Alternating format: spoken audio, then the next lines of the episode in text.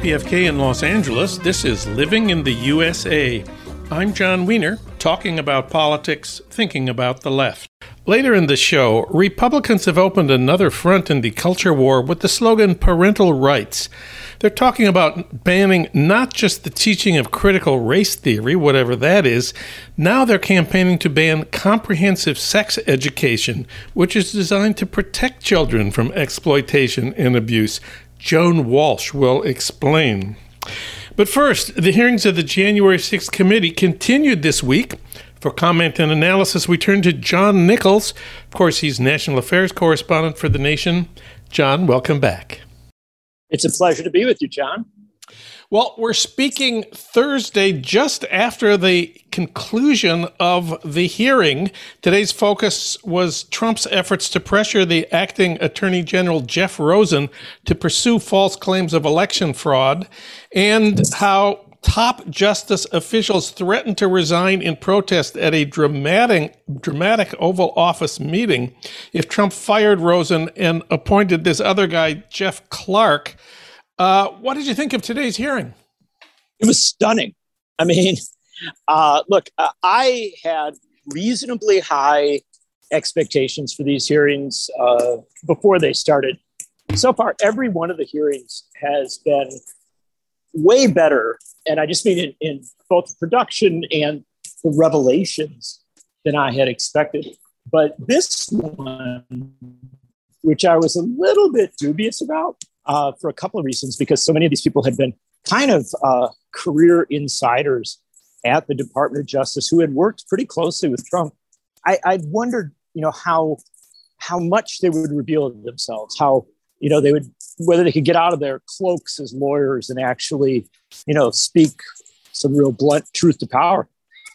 Um, they did. This was astounding.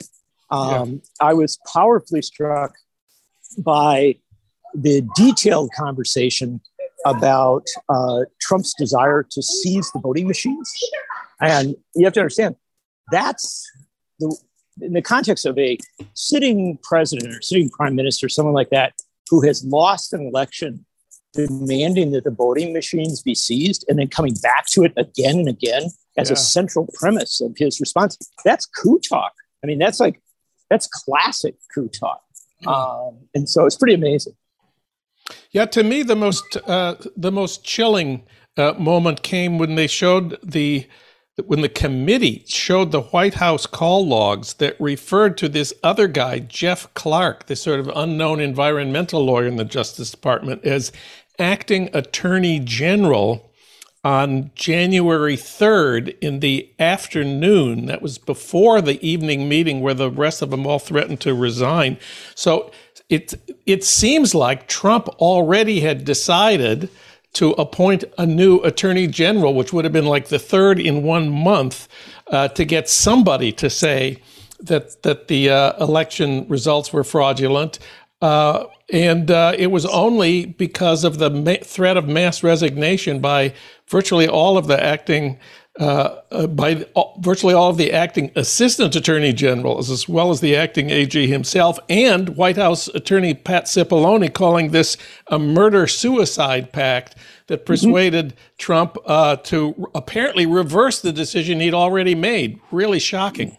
It was stunning. And then one other aspect of that meeting that came out was um, apparently the thing that may have convinced Trump was a line from one of the people in the meeting who said, um, if Clark comes in, he will be presiding over a graveyard. Yeah. I.e., there'll be no one there. That meeting, I mean, just the descriptions of it are absolutely incredible. I mean, the notion of all of these top lawyers kind of called into this star chamber situation. Um, and uh, finally, you know, one lawyer who wasn't there being called in um, and uh, and he tries to take a seat on a couch, right? One of the key players. And Trump says, no, no, no, no, you come up here. And they get a chair and put a chair directly opposite Trump so that I think it was Rosen yeah. um, has to sit looking straight at Trump and be questioned by him. You know, um, it, everything about this has the feel of, again, I mean, I, I don't want to be over dramatic here, but the sort of descriptions you get of a coup situation, right? Where, you know, like people are called into rooms being told that they no longer have their jobs. And then, you know, kind of decisions being reversed. And the bizarre thing where then Rosen is told, yeah, you are going to, you're going to stay, right? Or we're going to keep you in your position. And what are you going to do with this guy? And they point to Clark, who's in the room. Yeah. You know, and I mean, it's just, it's, it's got a very sort of dark, uh, kind of haunting character to it. And yeah. so overall, it was a pretty remarkable set of hearings. There were a couple other revelations because I know we don't have a lot of time to talk about this, but there are a couple other things that, that came out that were quite remarkable.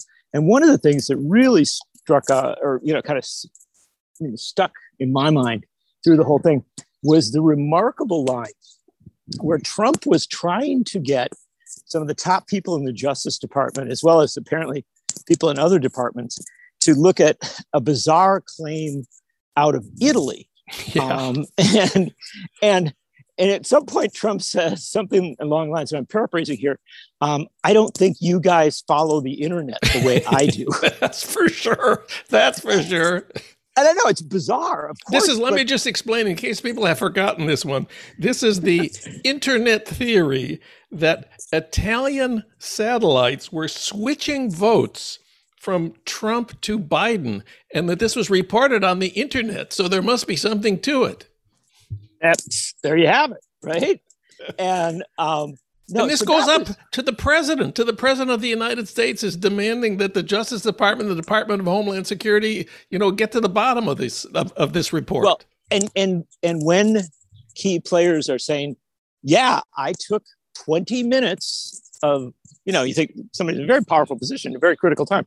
I took 20 minutes. I watched the video. It was garbage. I told yeah. the president this. Yeah. And then the president goes to other people trying to get them to, you know, keeps bouncing around trying to find somebody to do it.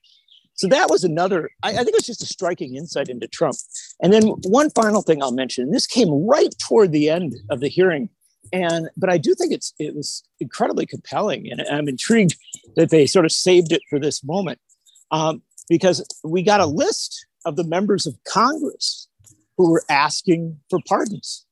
Yeah. And um, and there was at least five. I when I was listening, I heard the names of at least five members, led by Matt Gaetz, um, who, by all accounts, surely needs a pardon.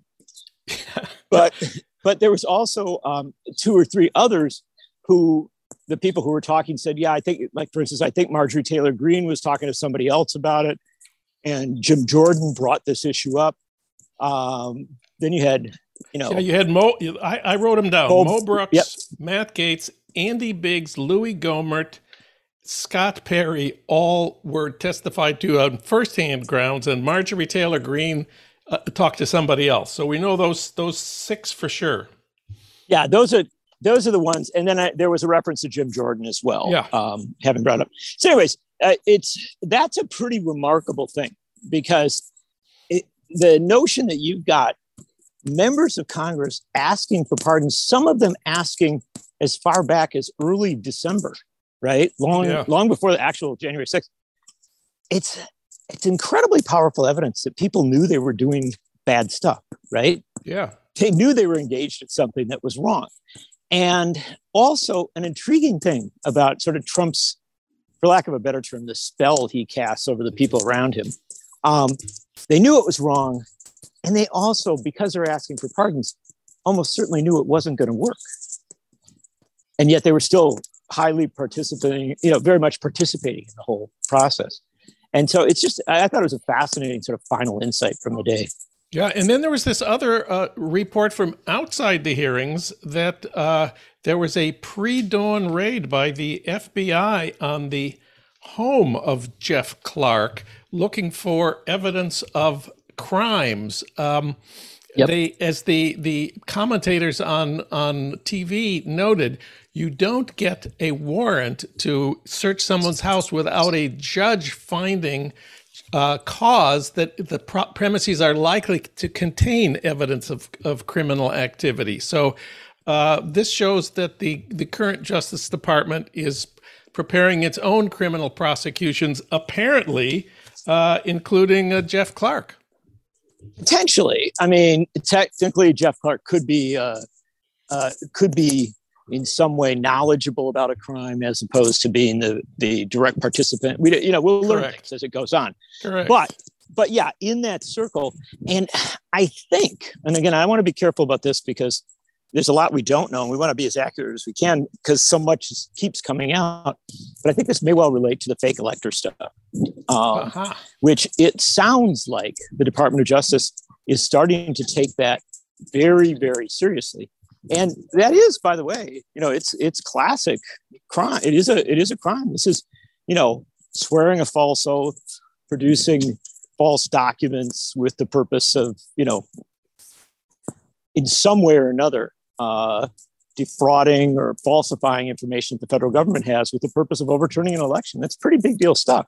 Yeah. And if that's where the Department of Justice is going and Clark is engaged in that, then think about this. The guy that Trump wanted to be the Attorney General of the United States, or at least the acting Attorney General of the United States, was deeply woven into this conspiracy. Um, pretty remarkable. And correct me if correct me if I'm wrong, but weren't today's witnesses all Trump appointees? Jeff Rosen took over from the previous two that Trump had fired um, because he Trump considered him to be a loyalist. Right. I mean, well, this is the fascinating thing about Trump, and what we're what we're learning more and more, and I think these hearings are absolutely incredible in this regard. They're they are highly significant.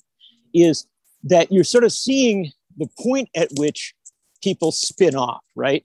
Where yeah. people are willing to be uh, to do remarkable things, incredibly troublesome things, um, because it puts them close to power or it gives them an opportunity to do something they've always wanted to do, whatever the, the rationale. But then for most of them, there comes a point where they step back and say, you know, I just can't be a part of this. Yeah. And we're finding some very, very right wing people. One thing that's clear now is that I think the committee is probably going to have to call Ken Cuccinelli from over at uh, DHS because his name came up again and again and again as yeah. somebody that the president was reaching out to, dealing with. And and so we, we're going to find out a lot more about a lot of folks. But one of the fascinating things here is then you have to stop and ask yourself, well, who didn't pull out, right? Who yeah. didn't reject this? Yeah. And you do end up with Rudy Giuliani. Yes, you do. Uh, whose name came up, you know, more than once uh, today. It has throughout this whole thing. And uh, you you mentioned the the evidence from Tuesday's hearing uh, about uh, getting of the fake electors. Let's just talk about Tuesday's hearing uh, for oh, a minute. Yeah. That was also dynamite, I thought, where the panel laid out how Trump and his people tried to get state legislatures to throw out the results in their states, certify new slates of electoral voters for Trump. Uh, all kinds of pressure was brought on on the key legislators in the swing states. They all refused. When that didn't work, uh, the Trump people urged them to state politicians to create false slates of Trump electors that yep. could be submitted to Congress. And indeed, we we learned something I did not know that Ron Johnson, Wisconsin senator, personally asked a, a staff member of his personally asked to deliver two slates from from Wisconsin and Michigan of fake Trump electors to Vice President Mike Pence on January 6th in the Senate chambers, and Pence refused to accept them. Ron Johnson, I believe, is your senator. He sure is. And of course, my ears perked up at that moment because you said something you didn't know. That's something no one in Wisconsin, nobody had heard that, that storyline and seen those texts. Now, the one thing that's important to point out is that a lot of the reporting on this has suggested that an aide to Johnson wanted to deliver the document. Yeah. If you read the actual text, what it says is Johnson wants to give Pence something today, right? Well, what this is suggesting is that Ron Johnson was going to go to the floor of the United States Senate and at, during, or, or slightly before the certification of results, Johnson potentially, we don't know every detail here, but if we follow this storyline, intended to give the vice president lists of alternative electors. I think you have to call Johnson as well as his staffers now to clarify what exactly was going on there and who they had spoken to. Why did they feel it was important at this critical point to put in Mike Pence's hands alternative lists of electors? This is a lot more than just, you know, symbolically protesting by picking alternative electors or, you know, all the all the claims they make.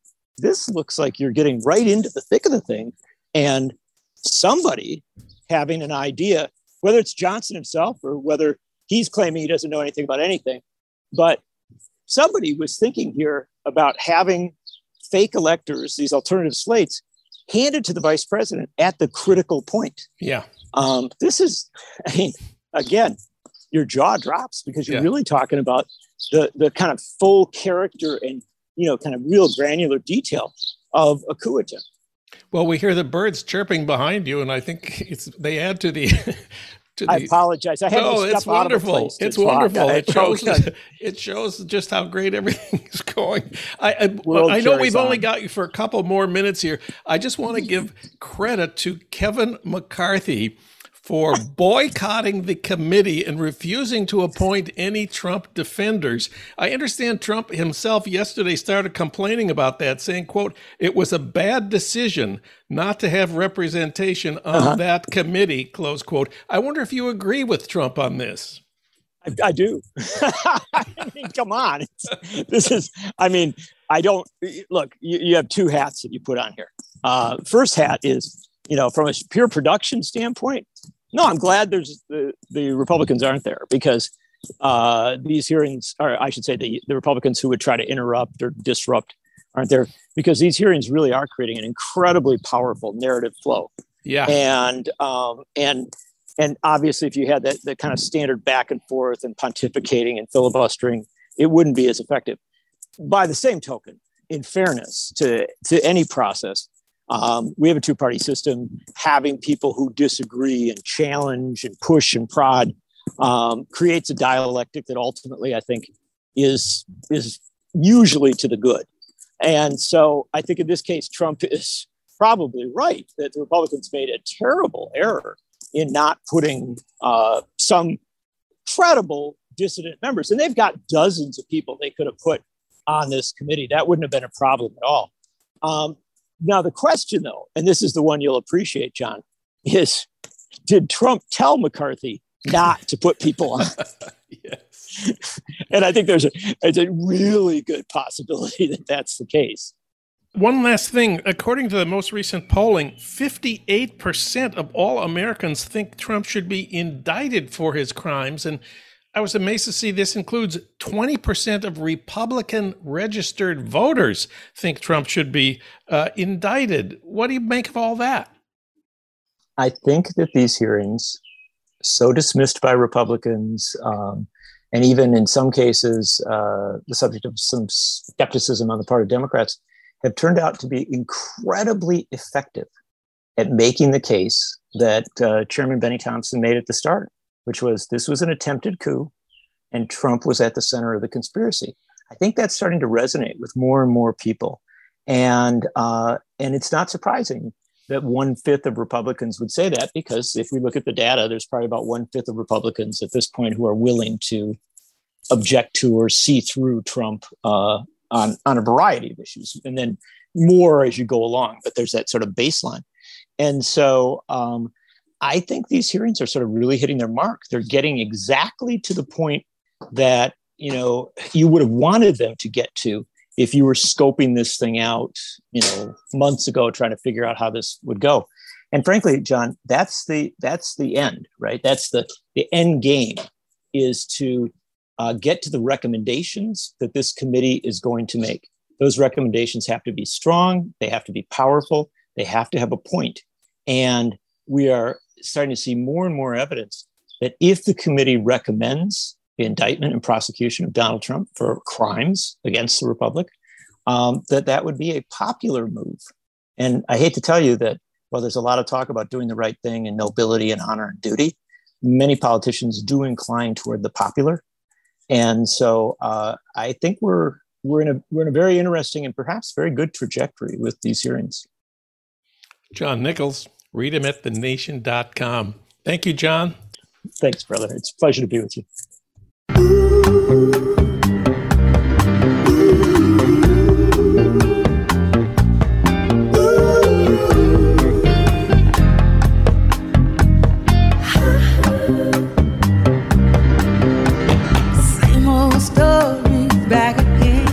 It's the same old story. This is Living in the USA, and I'm Jon Wiener, talking about politics, thinking about the left. Republicans have opened another front in the culture war with the slogan parental rights, not just banning the teaching of critical race theory, whatever that is, but now they're campaigning to ban comprehensive sex education. With Florida's Governor Ron DeSantis in the lead, Florida adopted what they called a Parental Rights in Education bill, which places restrictions on teaching or even mentioning sexual orientation and gender identity, especially in grades K to 3. We call it the Don't Say Gay bill. And it's not just Florida. Joan Walsh has been covering the grassroots activities of this new, movement. Joan, of course, is the national affairs correspondent for The Nation. She's been an on air political analyst at CNN and MSNBC, and she produced the wonderful 2020 documentary, The Sit In. Harry Belafonte hosts The Tonight Show. We talked about it here. She's also a former editor in chief of Salon and author of the book, What's the Matter with White People? We reached her today in New York City. Joan Walsh, welcome back. Thanks for having me, John. Well, for starters, what is comprehensive sex education? How is it different from the old time sex ed we are familiar with? It's hard to say that there's one definition, which is part of the problem, but in general, what it adds to what even you know older folks like me got we you know we got like a a film the boys and the girls were separated we got some basic anatomy and basic birds and the bees what this movement has gradually added with the onset of the AIDS crisis, it added a lot of attention to condoms, contraception, just sexual safety. And, and in recent years, it's added attention to LGBTQ issues, as well as, and this is the part that really bothers me about the movement against it, as well as even in the early grades, information about what constitutes abuse, what you should say no to, what makes you comfortable or uncomfortable, what to tell adults about. And so they've taken this concept that was actually de- designed to protect children in many ways and twisted it uh, into something that is supposedly hurting children. And that's what galls me the most, I would have to say. One of the grassroots campaigns you report on is in Worcester, Mass, where some school board candidates ran under the slogan, opt out of pornographic sex education. Tell us about that. Well, there's a movement there, and uh, a woman, a mother uh, by the name of Chanel Soucy, decided to run for school committee and, and make this movement part of her platform, central to her platform. What, what happens, John, is that people take suggested uh, curriculum ideas or resources uh, and twist something that even liberal parents might raise their eyebrows at uh, into something that's mandated. They depict it all as pornography. They depict it all as sexualizing children. And that's what happened in Worcester. And this w- woman who has a very interesting and, and pretty hard life, who's a teen mom herself, who seems like she would support comprehensive sex ed. She lost, but her crusade goes on. And what they're doing is trying to get Worcester parents to, quote, opt out because you can. I mean, in pretty much every place I'm aware of, parents can opt out. You know, your kids get sent home a, a message. We're ta- we're doing this kind of sex ed. If you want to take them out, you can take them out. They moved the number of Worcester families opting out from eight to about 3,400, and it's still rising. Wow. So that's you know that's her definition of victory right now, even though her actual campaign you know ended in failure. And you report that at least 30 places around the country are considering legislation that would limit LGBT representation in the curriculum and put limits on school clubs. Uh, how much of this is genuinely local and homegrown, and how much is coming from the right wing organizations and foundations that we know about? That we know and love. Yeah. yes. It's really hard to say. I would never say that there is not genuine parental discomfort uh, with some of these changes. And sometimes they are not publicized or or explained well enough. Let's let's allow for that. But there's also an unbelievable crusade by you know our old friends at the Heritage Foundation, the Dick and Betsy DeVos Foundation, uh, Focus on the Family, Family Research Council, et cetera, et cetera, to sort of turn their old preoccupation with especially gay rights um, and gay marriage into this new concern for sexualizing children, uh, grooming children. It's it's huge. It's hugely funded. It, Massachusetts has uh, Worcester even, but Massachusetts has a, not grassroots, but a you know astroturfed uh, a family alliance that fought sex ed. Um, Worcester has a, a chapter of it. Um, this is going on all over the country. And if you go online, there's a stopcse.org. I didn't get into the, these weeds deeply enough, but you'll let me. Um, you go to stopcse.org and you find exactly how to foment a backlash to this kind of curriculum. You find you know information that it distorts what's going on first of all but then this is how you talk about it. This is what you do. This is how you approach your school board. These are the curriculum uh, ideas you should be promoting. And it's really insidious and it's incredibly well funded and in the Nation magazine, you report on some fascinating research about what we have found about the effects and the consequences of this new comprehensive sex education. It's much more effective than the old abstinence only, even in promoting abstinence in some cases. I mean, there are many, many respected studies that show it postpones the age at which teenagers, whatever we want to call them, commence sexual behavior, if that's something you're concerned about. It lowers rates of teen pregnancy, it lowers rates of sexually transmitted diseases. And there's also, because this curriculum is relatively new, the, the research is not quite as robust, but the research that exists shows that it helps kids avoid bullying, avo- avoid sexual abuse, that the, the lessons surrounding bodily autonomy and, and sexual harm uh, and ideas of consent, whether you're a young man or a young woman these are also taking root and these are also helping straight kids and, and kids that you don't necessarily think are at risk for these things. So it, it's really perverse the insistence on abstinence only because it's not effective and more, a more comprehensive approach really is.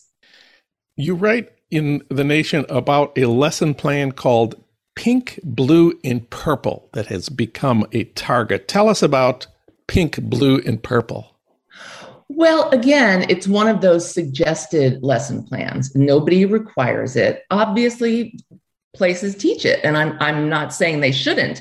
So so it's out there, but this is what the antis have really focused on. And basically 99% of it is a, a, an exercise in preventing sex stereotyping. So it starts with, you know, should you, oh, somebody, so and so had a, a boy, should you send them a pink uh, congratulations card or a blue one? Well, here's why neither matters. Are there girl toys and boy toys? No. Are there girl jobs and boy jobs? No. And then it, it, the, the, controversial language has to do with something like, you know, you might feel like even though you have girl parts, you feel like a boy, vice versa. Uh, and this is driving people wild. This is just, even though it's not suggesting anything happen as a result of that, it's just acknowledging that some kids, even as early as first grade, have a sense either that maybe they're trans or they just don't, at that point in life, feel like identifying with whatever the stereotypes about their gender is. So it's not like it's it's preaching, you know, everyone should transition or anyone should transition. It's just acknowledging the questions that, that kids have about their sexuality. But this is what's driven uh, a lot of the reaction. This is what they can really pull out. Um, and I have to say, so much of this has to do with the trans panic that we're seeing in so many in so many venues. And it's it's really sad because it's making a difficult situation for many kids and families a lot worse. And there's an even darker side to this movement the suggestion that people who teach comprehensive sex ed could be groomers or even pro pedophile, a term we never even heard before, you know, a right. year or two ago. Where is all this coming from? Well, it's coming from a lot of places. I mean, the first time I saw it was Ron DeSantis's communications director uh, suggesting that anyone who uh, opposed their sick anti sex ed bill might be a groomer or a pro pedophile. And the only reason to, to oppose such a bill would be that you want to make children willing victims of sexual abuse. And as I said before, this is a precise perversion, an inversion of what's actually going on, where the, you know, this curriculum is designed to help children say no. Um, then, you know, Marjorie Taylor Greene, the, the QAnon crazy in Congress picked it up. Other people have picked it up. Um, and it's become a real thing. It's become, you know, I didn't, I don't think I even knew what a groomer was, uh, yeah. except the one I take, you know, my labradoodle to see every six weeks, you know, seriously. And it's like, oh, right, that was an old term. It's old term mainly, you know, mainly applied to gay men. And it's so destructive. And we, you know, we're seeing an uptick in at least threats. So far, I'm not aware of any actual violence carried out against teachers, but we're seeing a lot of threats, and it's scary. And how potent do you think this campaign against sex ed is working out to be for Republican candidates compared to the campaign against critical race theory last year? Well, you know, you've got one of the big advocates of the critical race theory panic, the non existent critical race theory, you know, that isn't taught in K 12.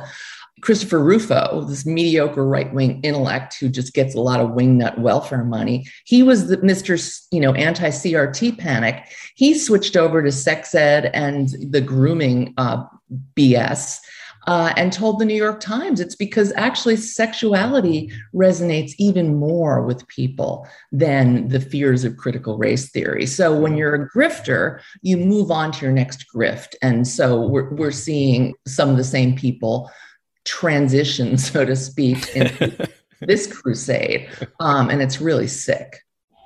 You report the research that shows students who get comprehensive sex ed are more likely to report sexual abuse if they experience it, that they become sexually active later, that they're more likely to use protection when they do become sexually active, that they're more likely to avoid pregnancy and STIs.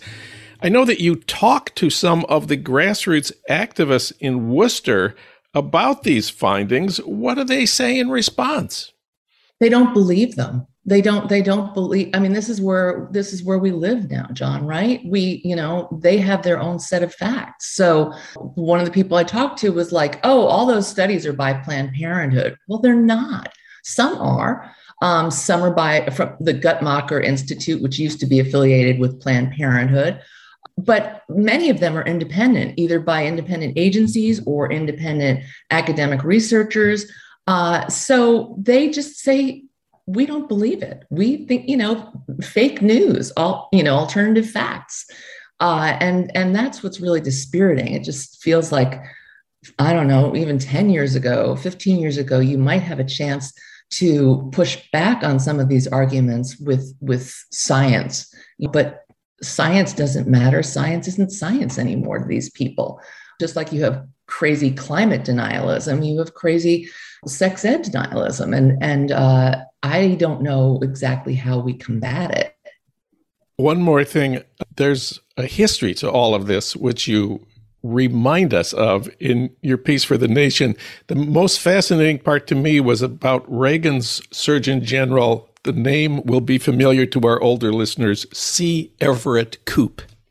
C. Everett Koop was a very conservative uh, physician. He was Reagan's Surgeon General, but when the AIDS crisis was really growing, uh, and Ronald Reagan was looking away from it for many years, C. Everett Koop came out in favor of the use of condoms and said, sure, we should teach abstinence, but we also have to teach the use of condoms if we want to save lives.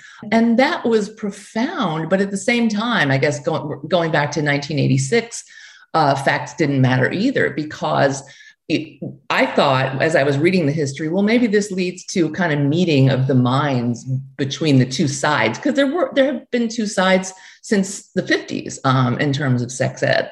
It's been controversial, and the right has just not, you know, not liked it. But okay, if we can save lives, maybe we can compromise. We could teach both, because even today, a lot most comprehensive programs teach abstinence. Abstinence is the way to not get pregnant and not get STIs. it, it is pretty darn reliable. Um, but if you're not going to, and most kids are not going to, and young adults are not going to, here are other options. So, yes, C. Everett Koop, conservative guy, had a funny beard, um, came out for condoms, but it didn't really move the needle.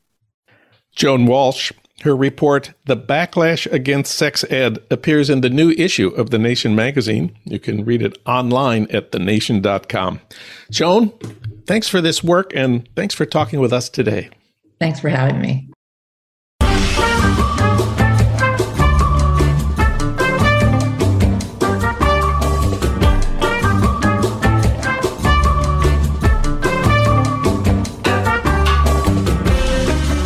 That's it for today's Living in the USA. Our sound editors are Will Broughton and Alan Minsky. Our social media maven is Renee Reynolds. KPFK's programming traffic director is Matt Perez. Thanks as always to Ry Cooder for our theme music Mambo Sinuendo. Living in the USA is recorded and produced at our Blythe Avenue studios in Los Angeles. If you miss part of this show or any of our recent shows, you can listen online anytime you want at livingintheusapod.com. I'm Jon Wiener. We'll be back next week talking about politics, thinking about the left, and living in the USA.